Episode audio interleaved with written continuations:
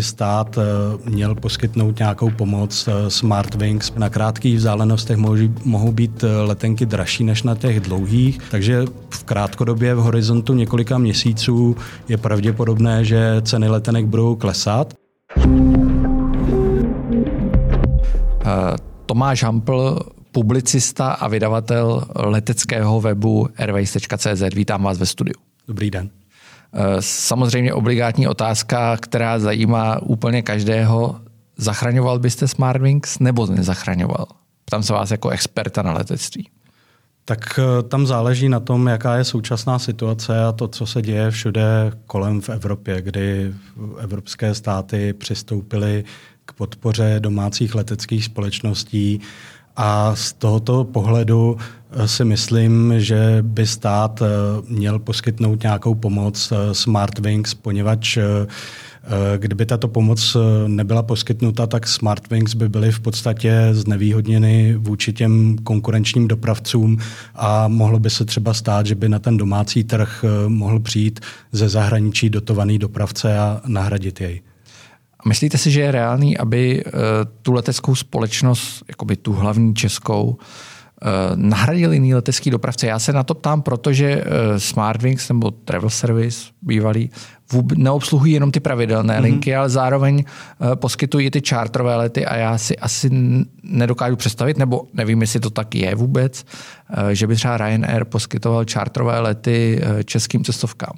Tak tam jde o to, že Smartwings je trošku taková, je takový jiný typ letecké společnosti. Někdy tyto společnosti bývají označovány jako hybridní letecké společnosti, kdy kombinují několik eh, obchodních modelů. V případě Smartwings jsou to charterové lety, jak jste řekl, a ty pravidelné lety podobné, podobné společnosti jsou i v zahraničí, ale k té vaší otázce bych řekl, že v případě, že by nastala hypotetická situace, že by Smartwings zmizely z trhu, tak si myslím, že by nedošlo k úplně k plnému nahrazení této společnosti, ale tu uvolněnou kapacitu by vyplnili jiné letecké společnosti. Samozřejmě uh, Ryanair by nebyl schopen nahradit uh, s nejvyšší pravděpodobností nabídku Smartwings uh, při přepravě klientů do cílových, uh, do turistických destinací. Uh, Smartwings je v některých oblastech uh, velmi silný, třeba v nabídce do Řecka, uh, do Turecka,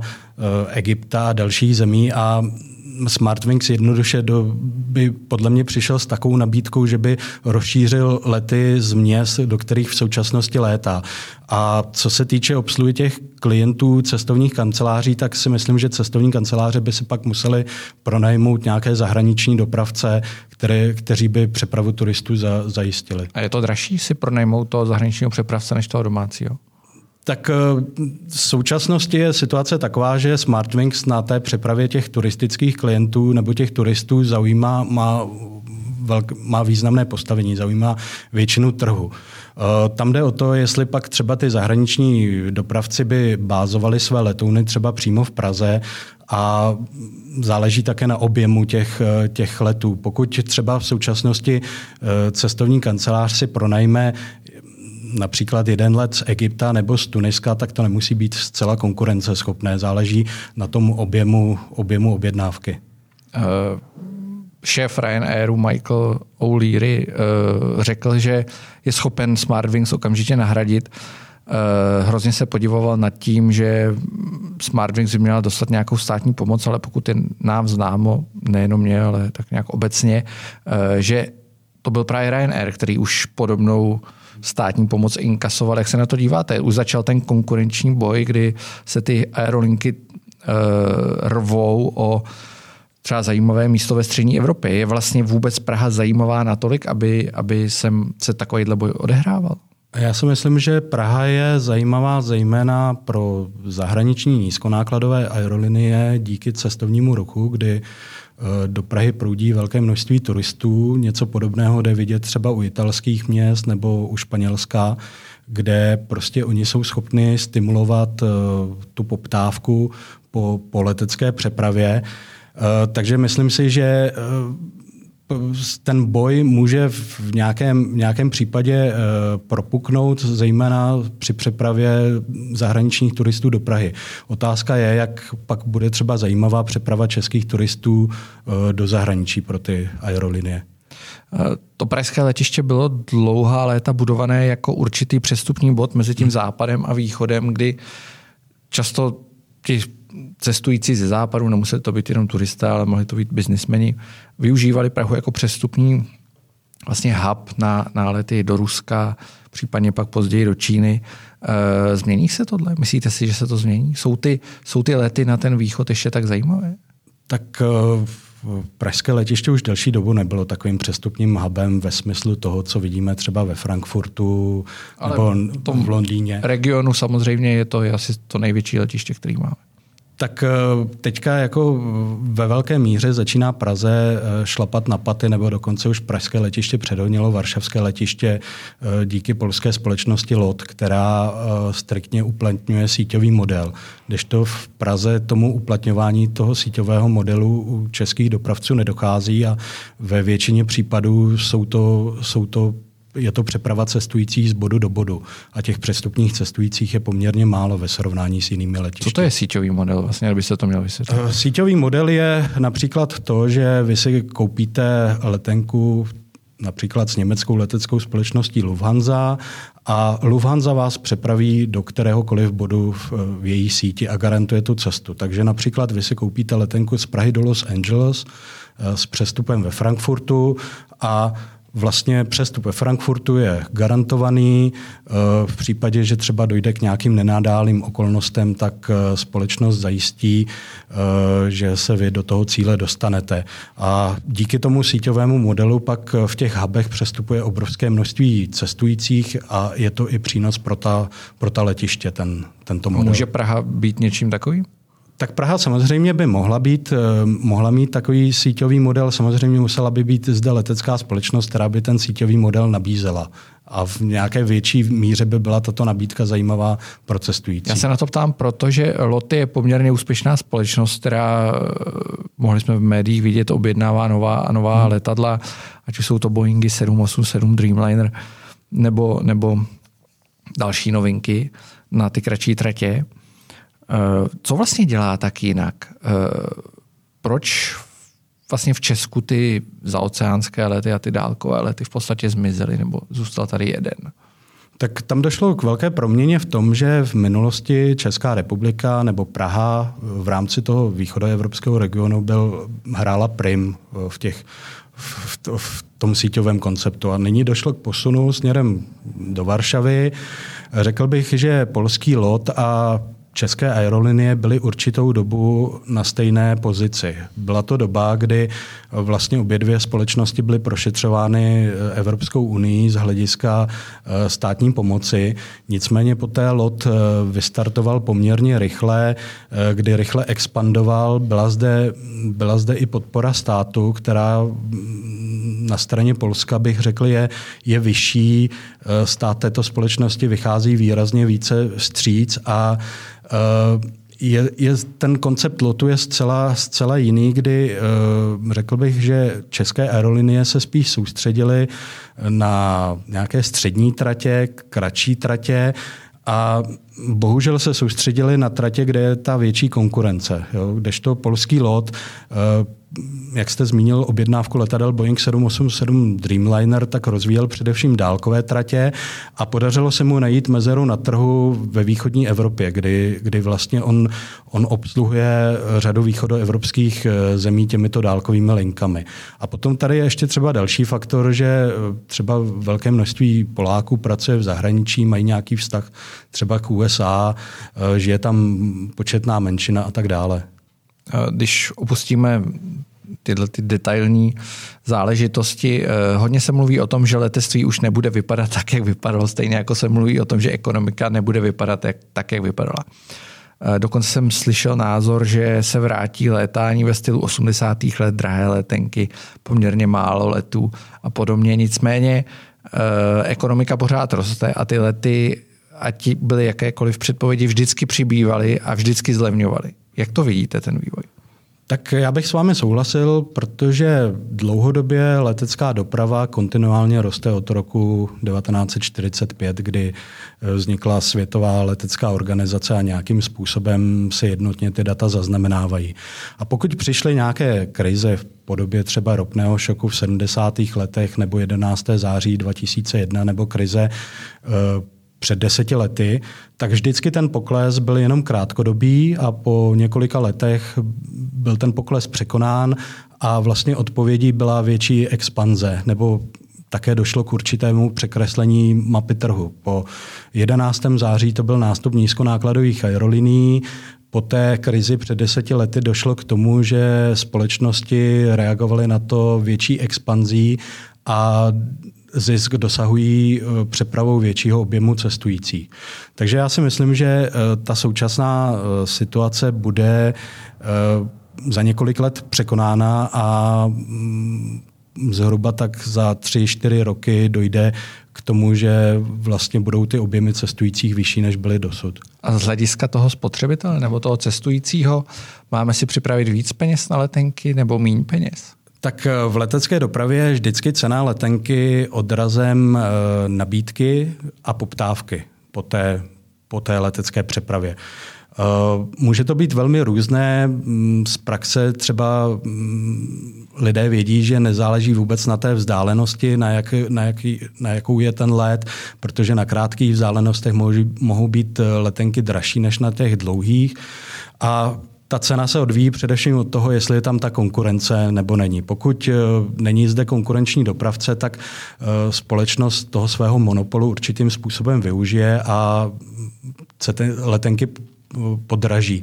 A teďka je otázka, co, co bude vlastně v současnosti následovat. Eh, společnosti mají obrovskou kapacitu, není, není poptávka po letecké dopravě, takže se dá říci, že asi v prvním okamžiku letecké společnosti přijdou s nějakým stimulem, aby obnovili zájem cestujících po, po létání.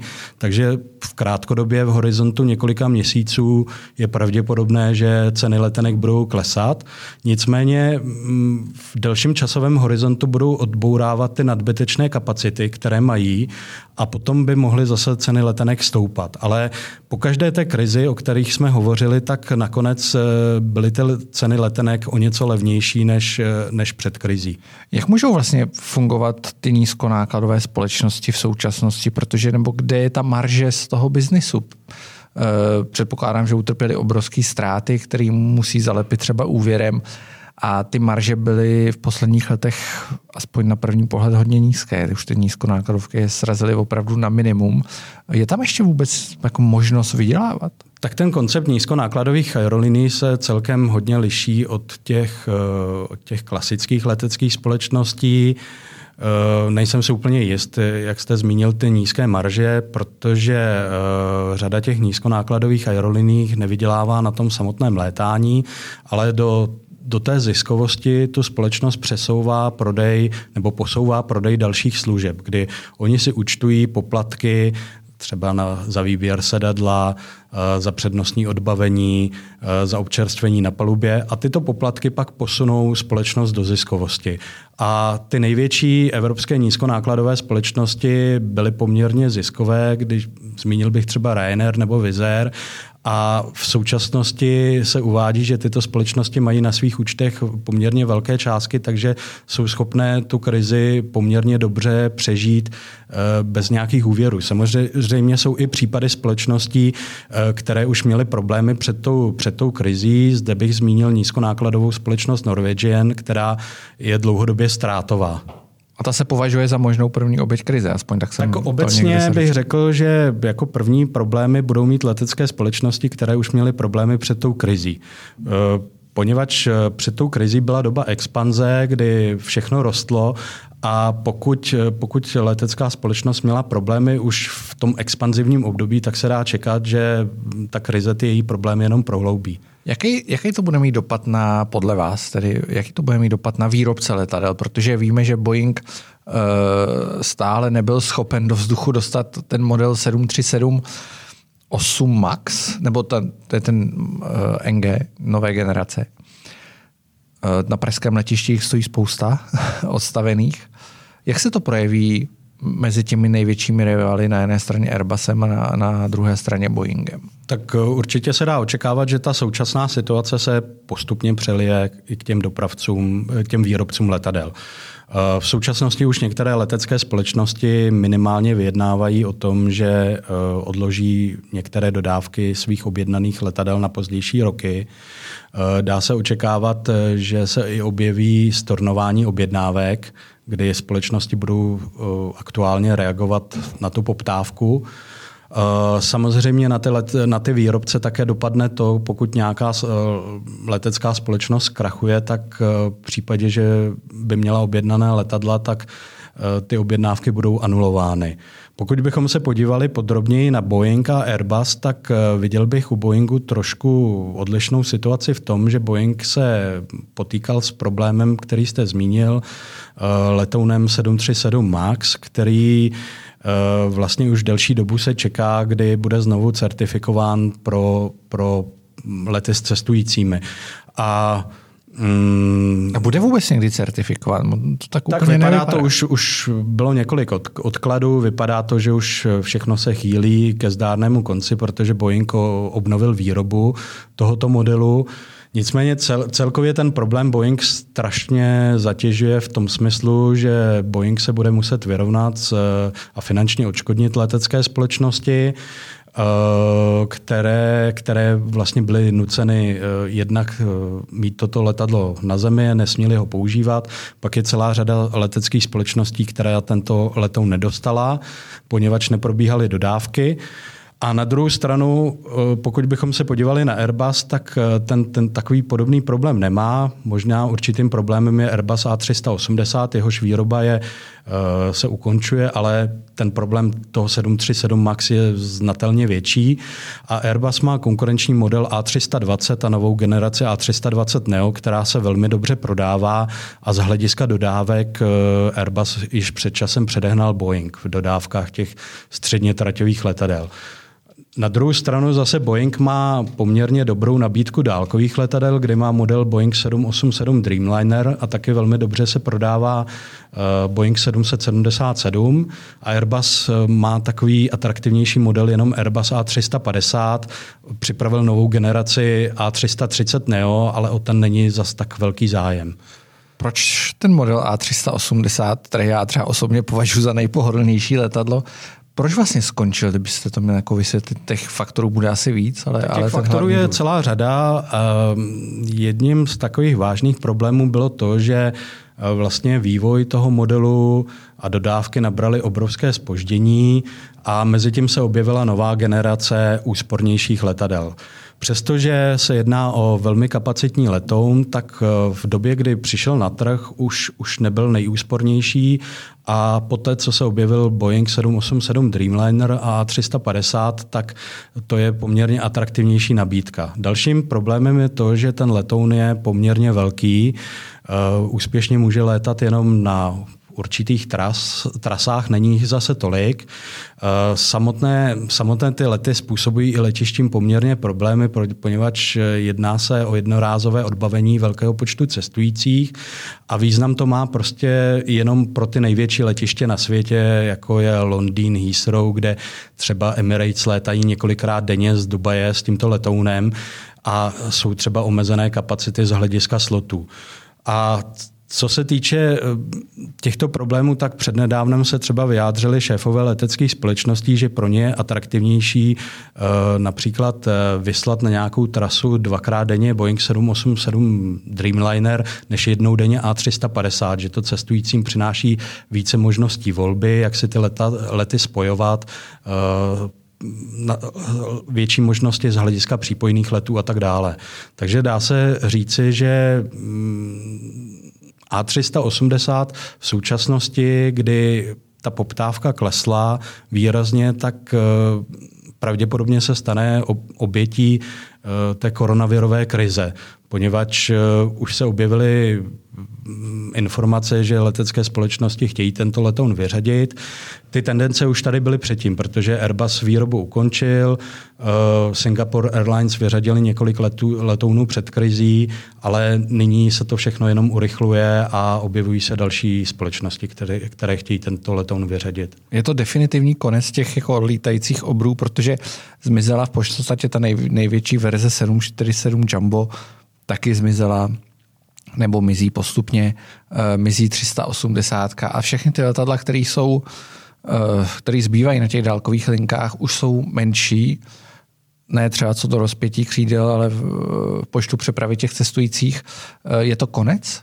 tak pravděpodobně na nějaký čas to asi konec bude, protože se ukazuje to, že uh, projekt A380 nebo dříve těch Boeingů 747 pracoval s, s, s konceptem hubu, kdy vlastně tyto letouny létaly mezi velkými letištmi a z těch letišť pak menší letadla rozvážely cestující do cílových destinací.